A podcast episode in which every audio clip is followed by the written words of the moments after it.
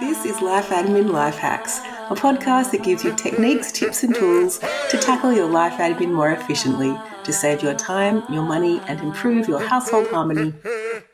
I'm Dinah Rowe Roberts, an operations manager that's always embraced meal planning to help me deal with the complexity of the various dietary requirements of the members of my household.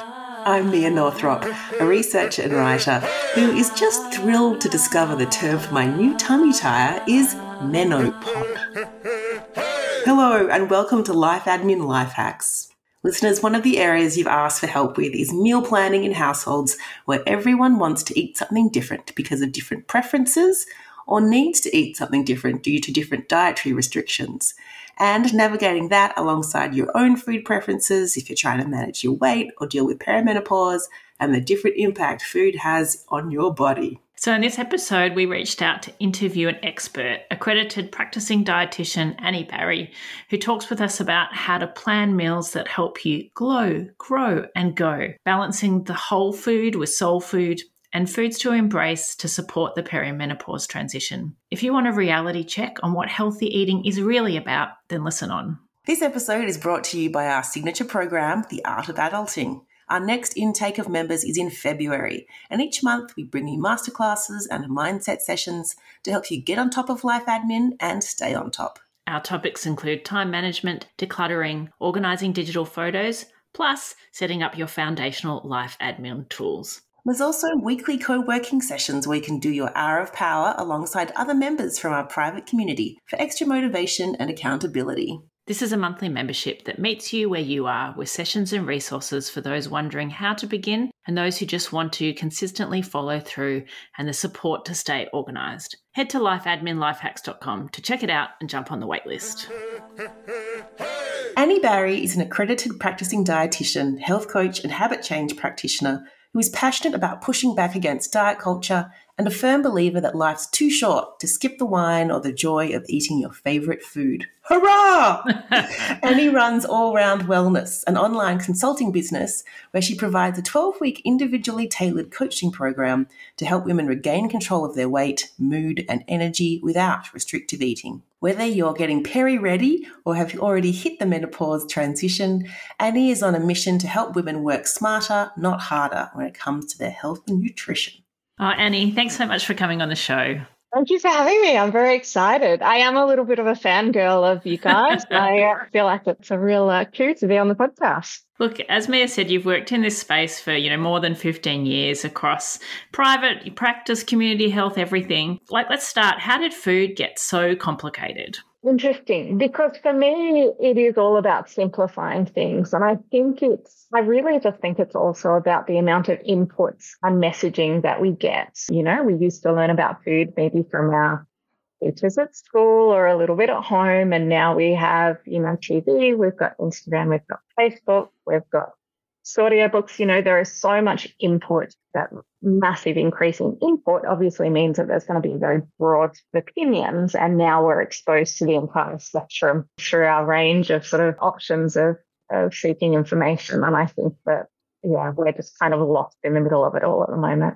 Yeah, I feel like every time you jump on social media or you listen to the radio or news program or whatever it is, you're hearing about some new food ideology and it's confusing. It's confusing to know, you know, is there research behind this? Like, what's the truth? What is the latest research on what is actually a healthy way to eat? I think we can really simplify things. And look, we've got Australian dietary guidelines, and they're actually not a bad place to start. And, you know, people have been arguing about whether they're right and whether they're wrong, but reality is, is that 90% of Australians don't follow them anyway. and so how do we even know if they're right or wrong? So, you know, we do have some really basic, great guidelines. We talk about our core food group, the types of foods that we need to be eating on a daily basis, and you know the, the different requirements that we might have at different ages and stages. These guidelines are due to are being reviewed at the moment, and we'll probably have a new sort of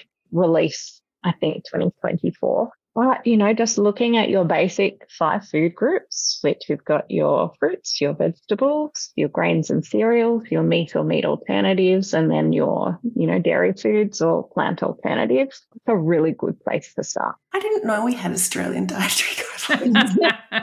the food pyramid. I'm assuming it's not the food pyramid and that we've come away from that because that didn't that kind of get debunked? It's not really version of. It's a version of. But I mean, yeah, the, the basics of our dietary guidelines are around sort of eating more from our core food groups and less of our discretionary foods, which are going to be those foods that are high in sort of added sugars and saturated fat, alcohols, those sorts yeah. of things. So it's still very much sort of eating a wide range of unprocessed food, like food that's as close to its normal source, its original source as possible. Is that what you're talking about? And the discretionary foods are all those refined things and Yeah. So there's a really nice Michael Pollan quote, which is I think it's eat food, not too much, mostly plants. And I really love that because it really kind of simplifies things. So I think that we have unnecessarily complicated things. And just to give you some really interesting stats, like 90% of Australian adults are not eating enough vegetables. And I think around sort of over 50% are not eating enough fruit. So if we're kind of looking to really simplify things, you know, those stats can be really powerful. Yeah. So what is enough vegetables and enough fruit? What are the what do the guidelines say we should be eating? So this is where our two and five comes in. So it's around two serves of fruit, and a serve is about a piece of fruit, or little fruits like apricots would be two. Two apricots would equal a serve, and five serves of veg. So a serve of veg is roughly a cup of salad veg or half a cup of veg. So how I normally sort of translate this to my clients is that we need to be eating vegetables at at least two occasions or two meals across the day if we're going to be getting close to, to meeting our serves. Hmm. And so, is that what we're all getting wrong? Is that like the biggest thing that Australians are getting wrong when it comes to eating well and managing our weight? Is it kind of the fruits and veggies, or is it more complicated than that? It's a really big one. So, probably what I would say is the biggest one is that our intake of those discretionary foods that I mentioned before. So, they're sort of foods that are not needed to meet our nutrition requirements and tend to be quite high in calories and, and our saturated sugars, salts, etc. Our intake of these discretionary foods is too high. So I think the stats sort of sit at around kind of 30% of our intake are these discretionary foods. And it doesn't mean that there's not room for these foods uh, in a balanced diet. It's just that our current intake is too high which means that then, okay, if we're uh, filling our, our intake with these foods, what are we missing out on? And we're definitely missing out in terms of our plants, so our fruits and vegetables, which means that you know, our fiber is going to be taking a hit as well. The other thing was also that when we're thinking about sort of our breads and cereals and grains, a bad rap the moment, particularly, you know, with the popularity of diets like keto, is that we're probably sort of consuming too many refined cereal products rather than sort of getting in really fibrous whole grain products as well. So I think it's sort of that combination of increased discretionary food and not enough from our core food groups. Okay. And I guess one of the things that we're also getting lots of messages about, it's not just what to eat in terms of whether you're going like Mediterranean diet or keto or paleo or one of my cousins is doing carnivore right now. And I, I'm like, I don't even want, she's, yeah, like experiment away, see what works for you. But it's also about when to eat. So there's all this talk about different types of fasting, whether it's time restricted eating or intermittent fasting or circadian fasting. There's so many different sort of flavors. What do you think is worthwhile exploring when it comes to that kind of, you know, when to eat strategy? It's a really good question. And the first question that I'll always ask is, you know, for what? Because people are like, oh, is fasting good? I'm like, for, for what? For, for weight loss, for how you feel, for sleep, for you know so it really comes down to what your goals are and, and what you're trying to to get up out of the process in terms of fasting for weight loss it's not you know it's not any more effective or less effective than other methods. And so you know if it's something that suits you then then that's fine. In terms of sort of general health and well-being again it comes down to to the individual. A good example that i often have is that for women who might exercise or train in the morning is that, you know, potentially we don't, depending on the intensity of what you're doing, you, you might not want to be doing that fasted because you're not going to get the appropriate performance. And so that's an example of where something like an intermittent fasting, where you're fasting throughout the morning, might not suit mm. you.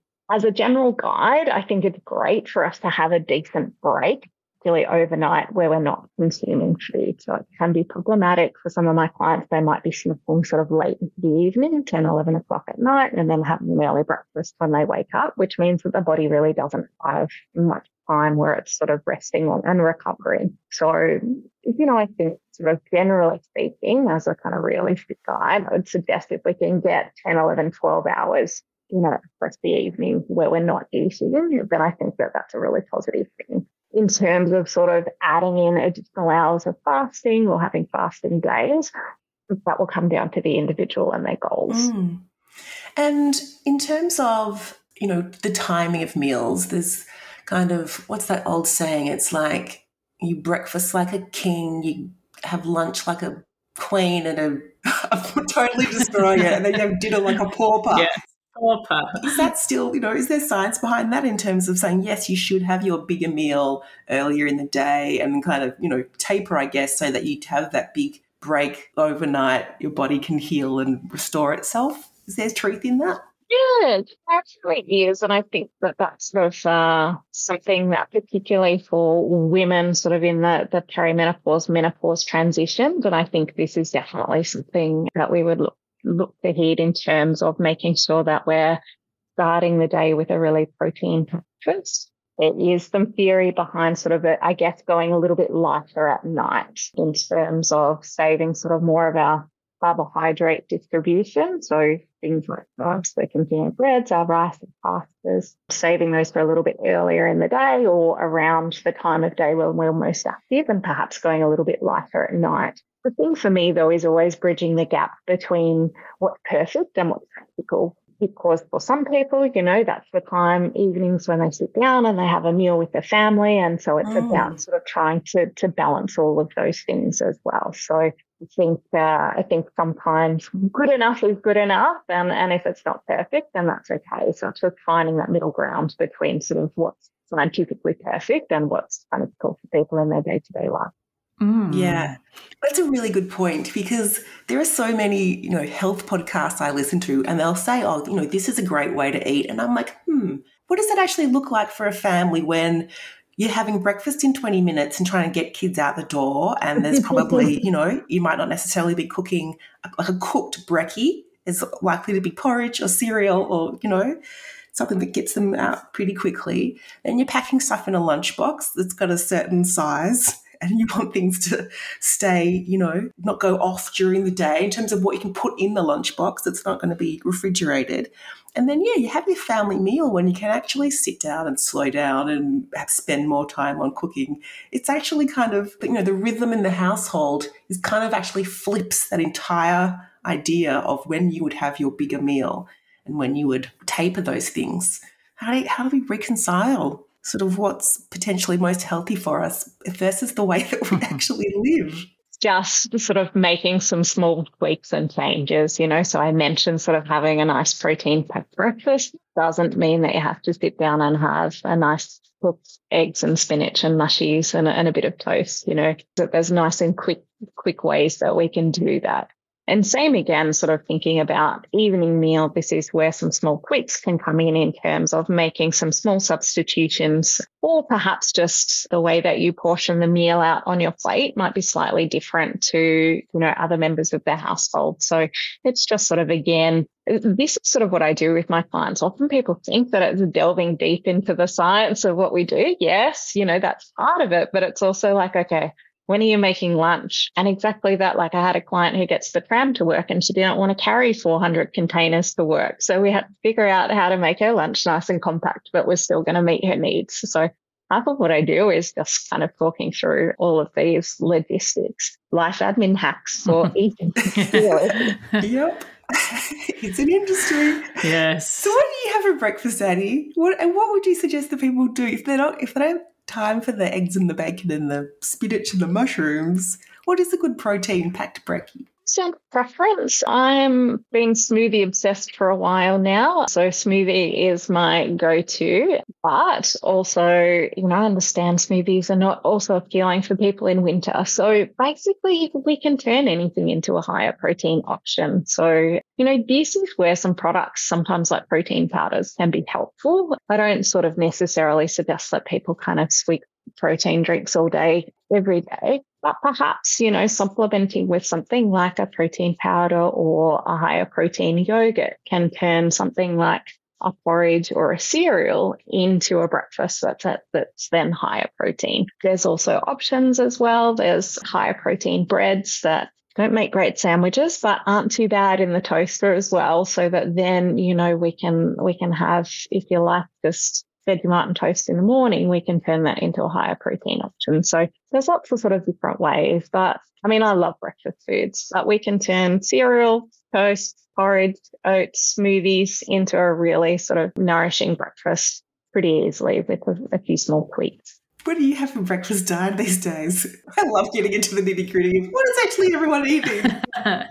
I do actually have eggs quite a lot. You know, if I if my morning has gone to plan, that's what I will have, or um, I will have toast with Vegemite on the days that I'm in a hurry. What about you, Mia? You have some production line, don't you, where you prepare your breakfast in advance? I do. I have these little pots that I have that I put yogurt and nuts and seeds and some berries in, and I make a big batch of that on the weekend. I can just stand there and line them all up and dole it all out.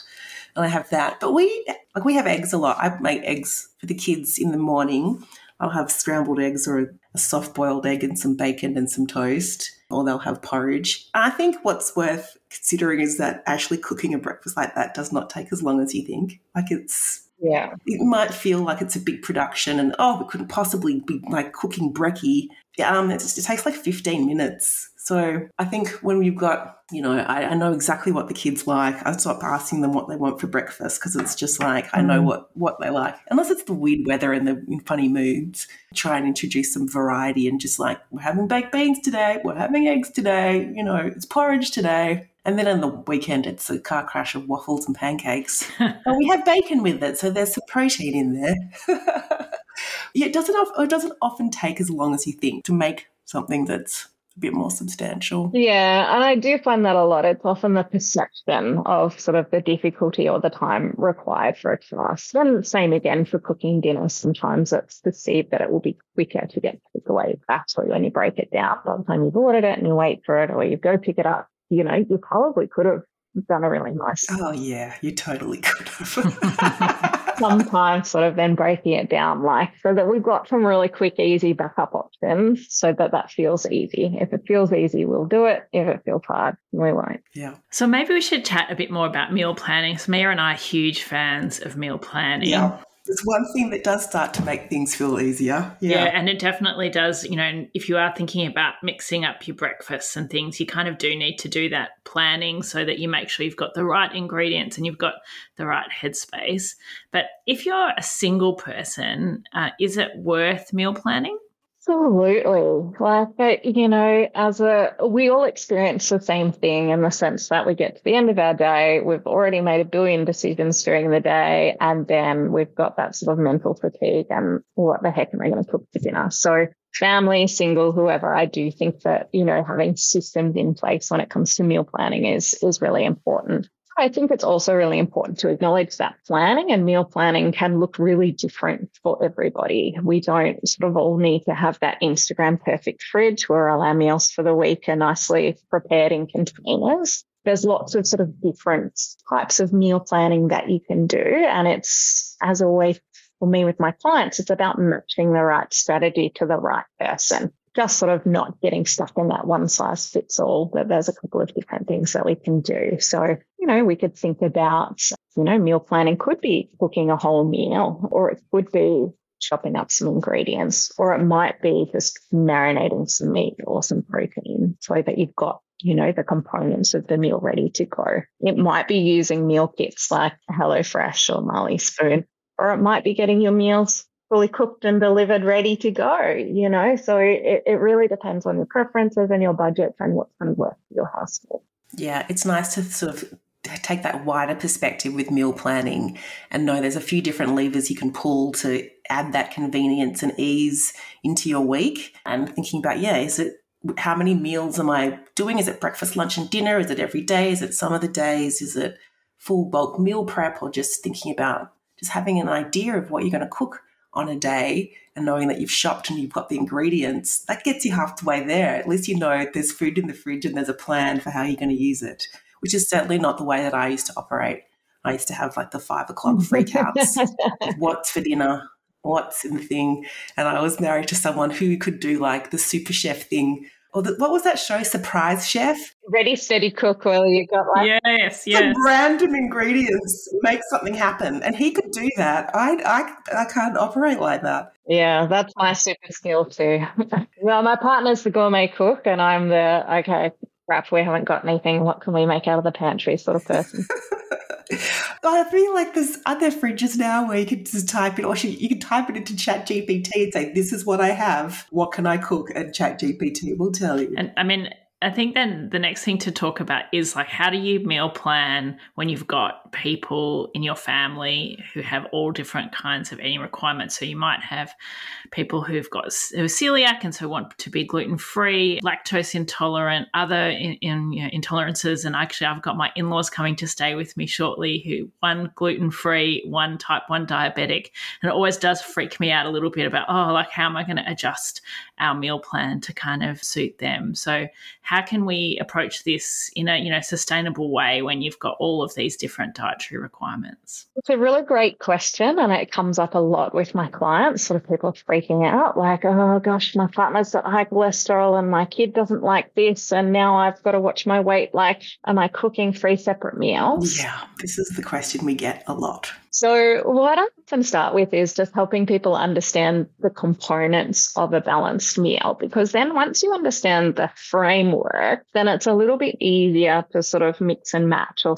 things in and out. So, this is also something that we can talk to our kids about as well. So, I get people to usually just think about their plate and put it into four quarters or four quadrants. So, two of those quadrants or half the plate could be our vegetables or salads. This is where our plants are coming in. A quarter of the plate is based around our protein. So that could be things like meat or chicken, fish, eggs, or it could be things like tofu or tempeh, lentils or legumes. And then the quarter of the plate is our carbohydrates. So this is things like our rice, our pasta, grains, bread, wraps, or sort of more of our starchy veg. So think like your potato or your sweet potato. So once we've sort of got that framework, then what we can do is have a look at, okay, are there, in terms of preferences, do we have kind of shared preferences around protein? Does the whole family like chicken? Great. Does everybody like rice? Great. Okay, what veggies do we have? And so having that framework can be really helpful in terms of understanding how we split things in. The other thing is, is that this framework can be used for kids as well. So we might just change the proportions slightly, like they might have a third, a third veg, a third protein, and we can talk to them the way that I usually sort of frame that instead of talking about proteins, carbs, and fats, is that we can talk about our go foods, which are our carbs, our fuel, our grow foods, which are our proteins, and our glow foods, which are our plants, which help us glow from them. Ooh, I am writing this down. So there's a bit of a tongue twist go, grow, and glow. But it's just also nice that if, if you want to have that conversation about sort of food, there's that's some nice language that you can use. But also it just shows that the framework can be applied to different people at different ages and stages. It's just that the proportions might change slightly for kids. When we're thinking about adults, the portions might be slightly bigger. You would still use that sort of uh, framework. Me, as a smaller female with a desk job, my energy needs aren't huge. Whereas if your partner is a builder uh, on their feet all day, or somebody works at a hospital moving around on their feet all day and clocks up the kilometers, then their energy needs might be greater. Using that framework first off means that you know that you, in a balanced meal, we've got our protein, we've got our plants, and we've got our carbohydrates. Do we have sort of shared options? So, for example, in terms of making a change for a vegetarian dish, the rest of the family's having chicken, you could sub out some marinated tofu and then you've still got that nice sort of homework. I think the issue is sometimes when we are trying to adapt meals, we remove a category. So, for example, vegetarian eating, often what we do is that we remove the meat protein, but we don't necessarily replace it and we just increase the portion. So, we know we're going to be nailing our nutrition if we're using that framework. So, what you can have a think about is the different proteins that you might use in your household different carbohydrates for different veggies. And that sort of can be a really good way to start. Are there plates out there that have like portions on them? Like have the quarters? Yeah, there are. There are. They do exist. They do exist. I'd say some people, yeah, some of my clients have bought those in the past and they like them. But I mean, it's it's a basic enough of uh, visual that you can use. We don't necessarily need to be measuring or weighing everything, but just having that sort of rough framework in mind, you can eyeball the plate, and it's a, a really good place to start. The other thing that I would really encourage people to do is, I mean, there's I'm not going to sort of go over all of the, the meal planning techniques because you guys have already outlined some really great strategies. But the other thing I'd really encourage people to do is write things down. Like if you've got some family meals that you, everyone's mm. like, oh, that's great.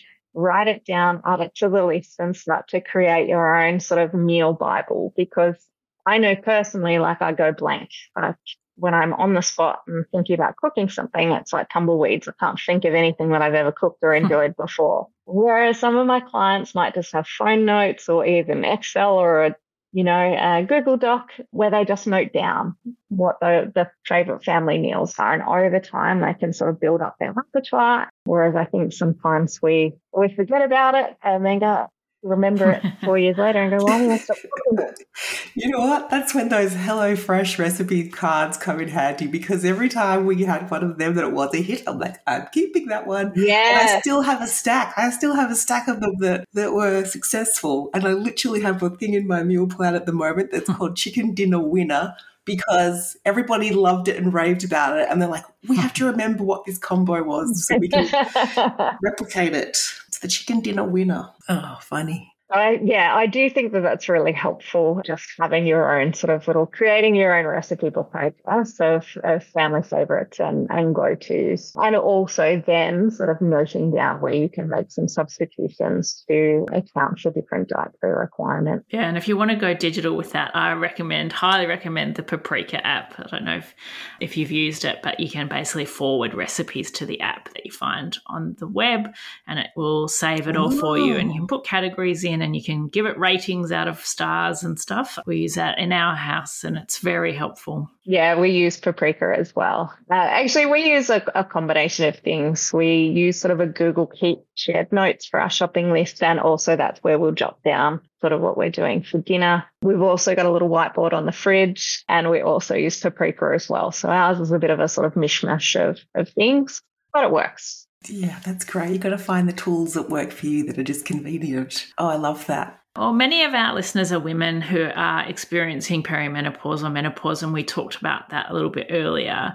But what sort of foods should those women who are in that stage of their life be thinking about in terms of things that might make symptoms worse or or those sorts of things? Talk us through how you coach people who are facing this life change. Yeah, it's it's a big one, and I feel like as women, the goalposts just continually shift throughout our life, and we just get used to one stage and settle in, and then the goalposts shift again, and that's sort of how I feel perimenopause that that transition is. What I will say is that you know with with the hormonal changes that come with perimenopause, like lifestyle interventions such as diet and exercise are really important, but they don't replace medical management. And so the first thing I'll usually say is make sure that you've got a great GP who understands perimenopause and menopause and can provide adequate support. In terms of sort of what happens during this time, like estrogen plays so many roles in the body. And as it declines, we do start to see some changes. And so that can impact things like our mass, particularly our visceral fat that sort of sits around our organs in that middle there. I'm nodding vigorously, nodding, nodding, nodding. Menopause, which I don't love. Menopause. Oh my god, that's awful. It's awful, and I have one. oh my god! I just find it incredible. Like as you said, Annie, you, you, know, as women, you go through these different transitions with your body, and you know, if you've had kids, you go through pregnancy. You're like, oh, this is so fascinating, and then you get to this stage, you're like, this is so fascinating and bloody awful. Me and my menopot. Oh my god! Keep going. Uh, look, I just, female body is just bloody incredible. And, but I do think that we have to manage a lot, you know, and menopause is, is another one of those things. So When it comes to, I guess, sort of lifestyle measures that we can take to support this transition, there's a couple of things. I'll touch on exercise briefly. Um, obviously, as a dietitian, exercise is not my area of expertise, but you know, it is really important at this time for a couple of reasons. One, we get this decline in muscle mass, and so it's really important that we are. It's it is a case of move or lose it. Like we do need to be using our muscles to protect our muscle mass. It's going to affect things like our function, mobility, balance down the track. So making that investment now is important. And the other thing is, is that the research suggests that this is a time in our lives where we're less physically active. And it makes sense. We're often busy. We've got kids. We might have aging parents. We might be in the middle of our, you know, careers. There's lots that we're juggling. And so not mention if you're experiencing menopausal symptoms, you might not feel like exercising. So the research is suggesting that we are actually decreasing our activity at this point in time. So it's just something to note that this is really important to, to prioritize. And I guess I take a all or something approach, not all or nothing approach. Anything is good, however you can move your body. Oh, I like that too, Annie. I'm writing that down too. Sometimes we think that it's got to be grand and intense and, you know, for, for it to, to have an impact. But reality is whatever you can fit in and whatever you can do will be great. In terms of nutrition, there's a couple of things that we want to think about. We've already touched on that, uh, a couple of them. Protein and plants. We really want to be protein and plant forward for a couple of reasons. One, protein will help support that muscle mass that I talked about just before with that sort of age related sarcopenia. We need to, to be making sure that we're getting in enough of our grow foods to support our muscles. Oh, talk about a little bit more about sarcopenia. Like, I, whenever I hear that term, I just think of people's bottoms disappearing. it's just suddenly there's a flat pancake there. What happened to my muscles? Yeah, what is it? Yeah. So, I mean, there's there's elements in terms of changes that come with aging, and there's elements that come with, I guess, some of the hormonal changes as well. So I guess that sarcopenia can happen just as a result of the aging process, the change in hormonal, but also as a result of being less active. And as I mentioned, this is a time in our life where we can become less active. So we do need to be, I guess, sort of fighting against it a little bit. So it is a combination of sort of age and hormone related changes along with a more sedentary lifestyle. It's always tough when you're like damn, I don't blame everything on my hormones. I've actually got to, got to do something. Exercise is, is, going to be really important, and our protein intake will help kind of support that muscle mass.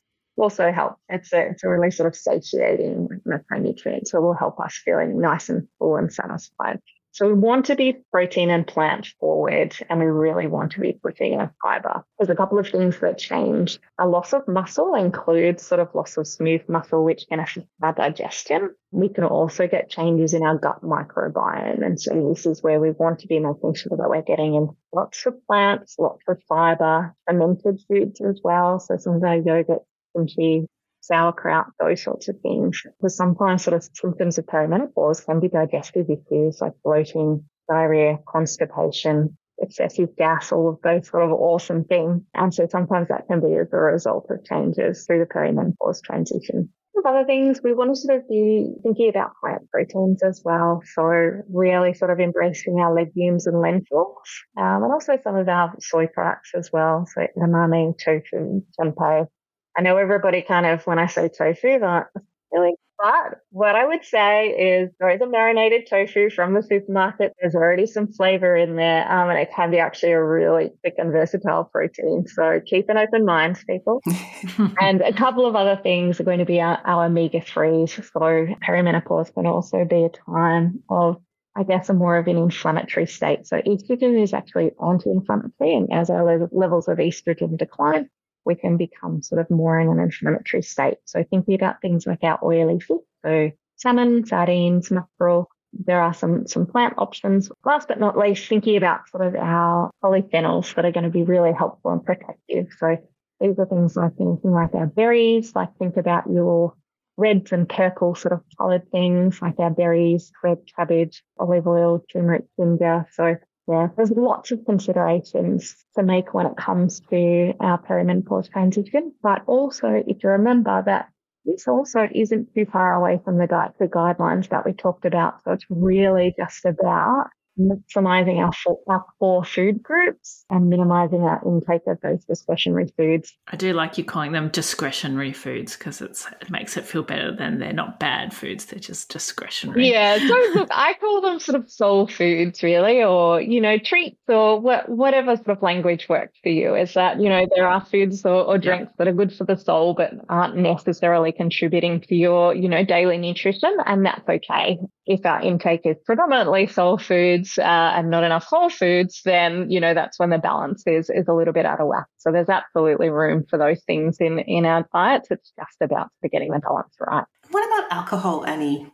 For people in perimenopause? That's a really good question and it's a really tricky one because, you know, for people, particularly during this time, like alcohol can be a really nice outlet. It can be a really nice stress reliever. People might even be using it to help them get to sleep. But the realities of alcohol aren't great, particularly when it comes to perimenopause. You know, it can exacerbate symptoms, particularly some of those vasomotor symptoms like sweating and, and hot flushes. The other thing is, is if we're, you, you know, sleep sleep can be an issue during these times, but alcohol generally is not it might help us get to sleep, but it's not going to contribute to better quality sleep. Not to mention it can contribute to, I guess, sort of extra calories in our day and have the potential to, to contribute to weight gain. So again, you know, it's not something that I say never do, but I do think that this is we do really need to moderate and we do need to, in some cases, perhaps have a look at our relationship with alcohol as well. So you know, is it playing a role in terms of being a sleep aid or, or a stress manager and perhaps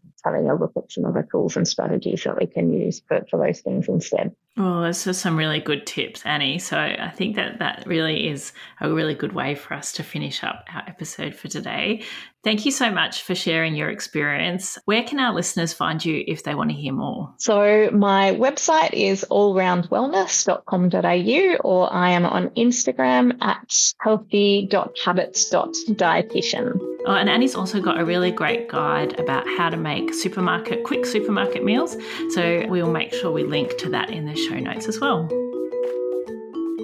Thanks for listening. Show notes for this episode are available at lifeadminlifehacks.com. And if you're a fan, please subscribe and share the love and tell a friend or review us in your podcasting app. You can also follow us on Facebook, Instagram, and LinkedIn.